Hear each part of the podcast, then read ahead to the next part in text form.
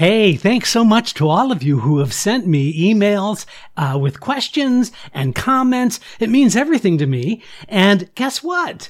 New questions and comments are going to be addressed in today's episode. I'm Jeffrey Dreisbach. This is Casting Actors Cast. This is Casting Actors Cast, the podcast video for actors in the business of show. Casting director Jeffrey Dreisbach brings you insights and inspiration to help make a difference in your acting and your acting career. Here's your host, Jeffrey Dreisbach. Well, hello and welcome to today's episode of Casting Actors Cast. I'm Jeffrey Dreisbach. I'm a casting partner with McCorkle Casting in New York. I hope you're having a good day. Welcome. We've gotten so many questions and comments and all kinds of stuff going on. I thought this would be a great day to sort of share some of that. Hey, listen, if this is the first time you're tuning in to Casting Actors Cast, I couldn't be more excited to have you. This is a, a podcast, a video, what we call podios. These are podios all about about the business of show, everything from acting, auditioning to the business of the business. What is it? like to be in the business of being an actor. So that's all what this is all about. I've been doing these for a little over three years now and over 75,000 downloads of the podcast. So if you're new, thank you so much for joining me. Hey, listen, if you've been around for a while, then you know what I'm about to say this is that moment of the podcast where I get to say thanks, but I also want to tell you about the website. You can go on absolutely free, castingactorscast.com. That's castingactorscast, all one word, dot com. Absolutely free of charge is a spot where you can open up a menu of freebies on the website. All you need to do is fill out that form that says dive into the talent pool, and that'll open up a free video, for example. It's a 20 minute video called Casting Secrets what they don't tell you. but guess what? I'm going to tell you in this free 20 minute video. Also, there's a place uh, that you can download a 100 page PDF book that I wrote on doing voiceover work. Conversation pieces out of the studio. The voiceover workshop for professional actors is a 75, 100 page PDF why did I say 75? I don't know where that came from. A 100 page PDF that you can download. You can read it on your device. Oh, if you want to get the hard copy, you be my guest. You can go on um, any of the website, published websites like Amazon and, and Barnes and Noble and wherever you get your books if you want a hard copy. By the way, I'm ha- excited to tell you that several universities in the country are using the voiceover workshop book um, as part of their curriculum and doing voiceover work. So I invite you to have this book absolutely free of charge. There's also a place called Jeff's Jots, and this is um, these are blog um, blog posts, but they're actually show notes that I use to record the podios, I put on as show notes. So you can have the show notes as corresponding episodes that are going to help you out as well. So you can kind of follow along if you want.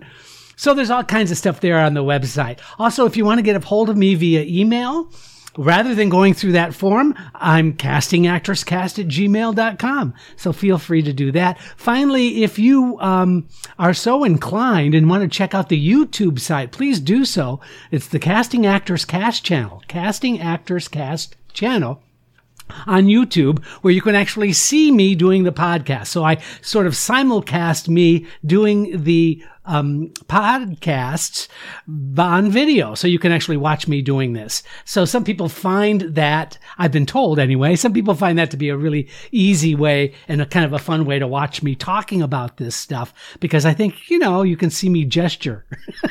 you can see me make faces, you know, that kind of thing. Uh, so there's that. All right. This is the very last piece of business is my dear friends at Actors Connection. If you don't know about actorsconnection.com slash New York, um, you're missing something. What you're missing is an opportunity to work with professionals in the industry. Everything is online now, so you can work with casting directors, agents, managers, professionals in the business of show in New York. And anywhere you are, you can tune in on these weekly classes. Um, there's also a membership program that they've just opened up.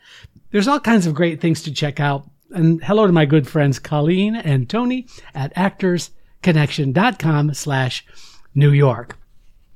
All right, so let's jump into some of these comments and questions. I thought this would be a, a perfect day to sort of read some of the I mean, I've gotten hundreds of um, comments and uh, statements from folks and questions. So I kind of threw some of them together just to give you an idea of uh, the kind of feedback that I've been getting. And I will respond to any of the questions that I get as well. So maybe you'll find some of these questions you had top of mind and I can uh, answer some of those questions. But uh, so the first uh, message. So we'll call this message number one says, Hi, Jeffrey. Hope this finds you happy and healthy. I've been spreading the word about you to my students and they love your podcast. Jean Hammond. Gosh, thank you so much. For those of you who might not remember Jean Hammond, um, she developed this fantastic program called MFA, um, Meditations for Actors. So I encourage you to check that out. Um, so she has a lot of students and she's in the Seattle, Washington area. So it was really nice to hear back from Jen. Uh, I actually did an episode on MFA for Actors you might want to check out as well. So I'm really glad that there are some tools out there for actors and MFA for Actors happens to be one of our really, really great tools that you might find extremely useful. Um, so here's note number two. Um, my agency recommended me not to send my demo reel to casting directors. It is shown on her website. In other words, the it's shown on the agent's website or the sorry, it is shown on the actor's website. What do you think about it? Best regards, and this is from Asi. I think I'm saying that right. Asi ASI. So Asi, thank you very much. Um, I happened to agree with your agent. I don't think a cold sending of your demo reel is going to bear much fruit for you. Here's the reason why. The only reason I would request from an agent or manager that I get the actor's reel is if there's material on the reel that is germane to the project that I'm working on. I do not necessarily make it a habit of going through an actor's reel just to look at their work. Um, I use it as a tool that I would send. For example, we had a situation recently where this particular producer wasn't familiar with this actor's work. And so, in addition to the audition, I sent the reel showing clips of the actor um, acting um, in some film and some TV stuff. So just openly sending your reel to casting directors in the hopes that that's going to get you some attention, I think is a mistake. The reel is a necessary tool, but I look at it strictly as that. Um, I don't make it a habit of just looking at demo reels. I'm much more interested in sending the actor the audition, um, and then they send me back a self tape. So that is the process. So a demo reel is an excellent tool, but it is not necessarily the first thing that I would send to a casting director, especially to a casting director that you might not be familiar with, or you're doing it sort of in a cold calling sense where you're just kind of sending it out and hoping that that gets you some attention. Much better to use that later on as the relationship grows and develops. But I appreciate the question so much, Asi, and uh, please keep on listening. It's really been a pleasure having some correspondence with you as well. So I appreciate that. Um, here's the next letter that I'd like to receive, receive that I'd like to share with you. This is number three. I just listened to your recent podcast. I really appreciated your clarity in regard to the seven steps casting directors use when auditioning. And the point you made about actors receiving audition requests for other roles and opportunities or projects by a particular casting director is the best feedback an actor may want in their audition. Okay, I really read that terribly, so I'm going to just read that last sentence again. And the point you made about actors receiving audition requests for other roles and opportunities projects by a particular casting director is the best feedback an actor may want in their audition. So thank you very much. Uh, this is Jeffrey Grover who sent that to me. Thank you, Jeffrey. I appreciate that comment very much. And I think that was really in reference to talking about how actors really don't get the kind of feedback they deserve when they audition for a project. Sometimes you just get crickets at the end of an audition. You really don't know how you did.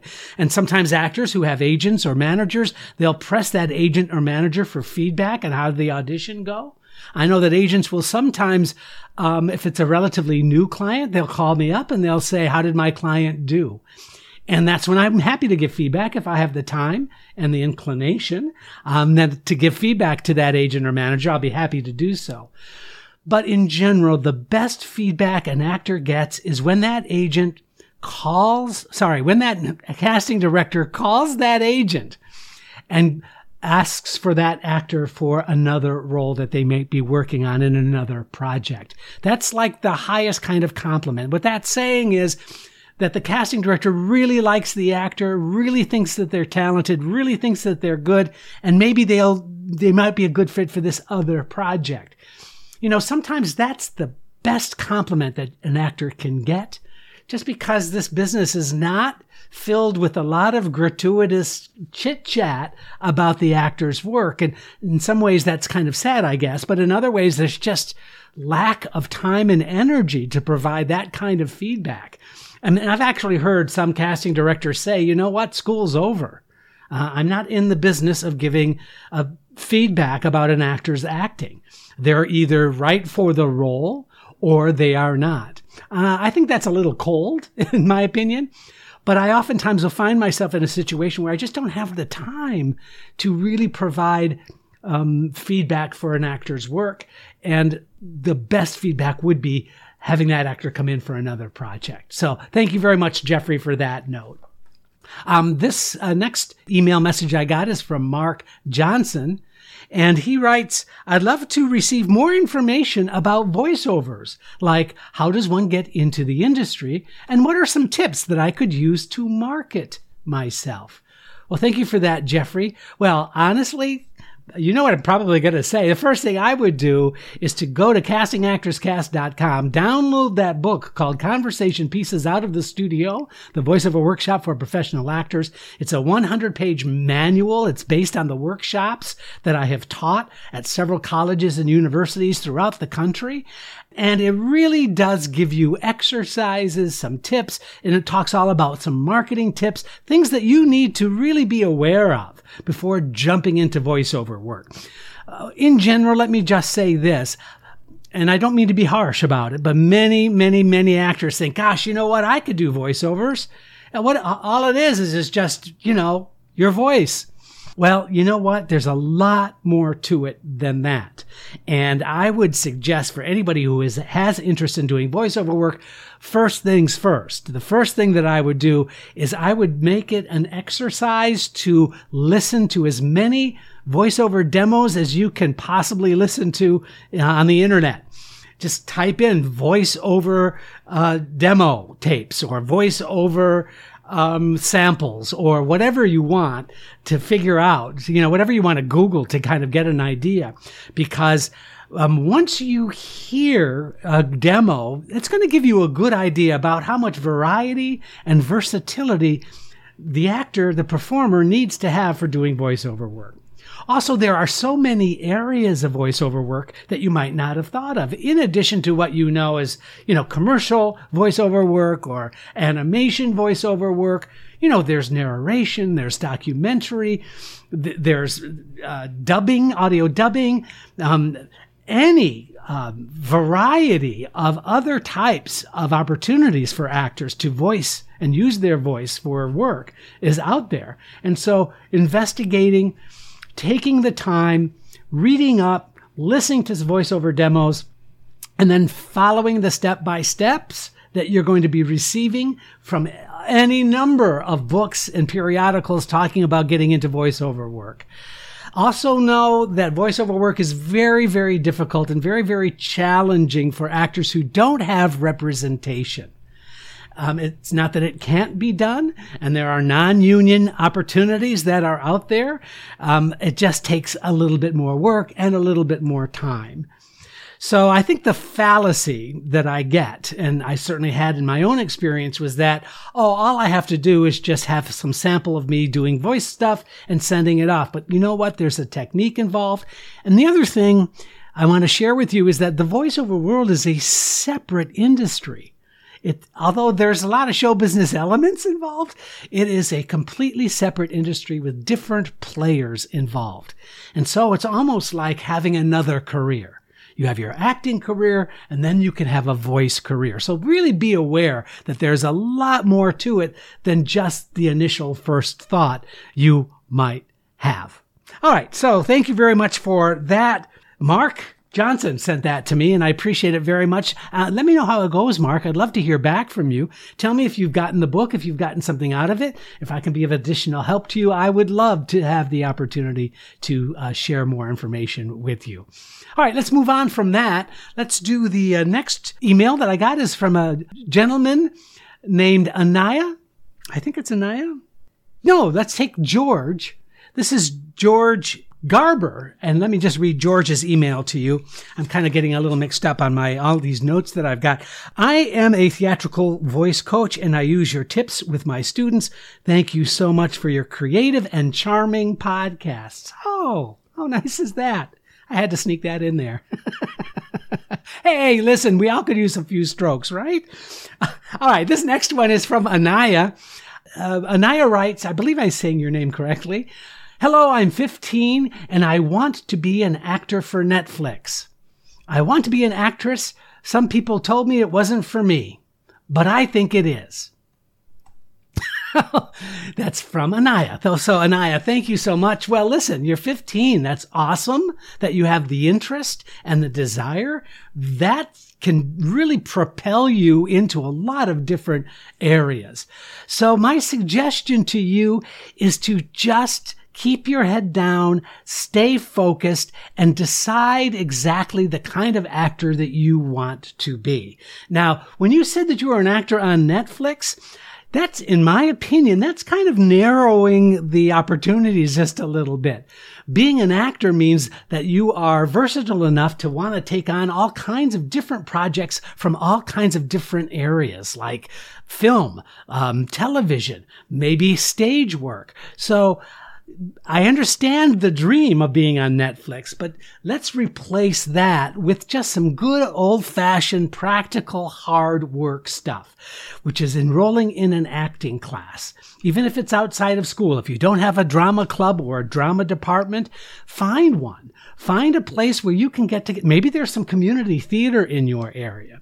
But in order for you to feel like you were moving in the direction you want to move in, don't listen to other people unless they're your parents and there are very specific reasons why, but show your interest by going and participating in some acting training and some acting programs that are out there. Get some feedback from people who might be able to really give you an honest opinion about you and your acting. That way you can decide whether it's something to move forward with, or perhaps you might want to shift your focus a little bit into some other areas. The last thing I would want to do is dissuade you from any of your thoughts about this, but I do want to replace the re- the dream of what it is to be an actor with the reality of being an actor, which is that it's just good old fashioned hard work like any other profession. So good luck to you on that, and please feel free to write me back if you have any additional questions or if I can be of any help to you. Uh, thank you so much. Uh, the next one is uh, from Mark. It says, Greetings, Jeffrey. I have some New York credits from theaters that no longer exist due to finances, the pandemic, etc., etc. Should I remove them as I update my resume or keep them as some of the roles were of a good size? Thanks. Thanks, Mark. Well, thank you for that, Mark. I really appreciate that. And I also uh, want the audience to know that I wrote Mark privately about this as well. And my answer um, is is pretty much the the same whether I'm doing it privately to Mark or to anybody who's had that experience of having some great credits but no longer having that theater that's still a, a viable professional environment. Many theaters have closed, many theaters have changed hands all kinds of shakeups going on as a result of the pandemic. But here's my thinking a, a, performance in a good role at a theater, whether it's there or not now, is irrelevant. A good performance at a theater is a good performance at a theater. So if you've gotten a really good role and it really represents your, here's a good word, cast ability now, then by all means, you should absolutely not omit it from your resume. So don't forget that the resume is your one page sort of advertisement about who you are and what you've done, but it's also a way in which questions can get asked of you, whether it's from an agent or a manager or whether it's from a casting director saying, Oh, I haven't heard of that theater. Tell me about it.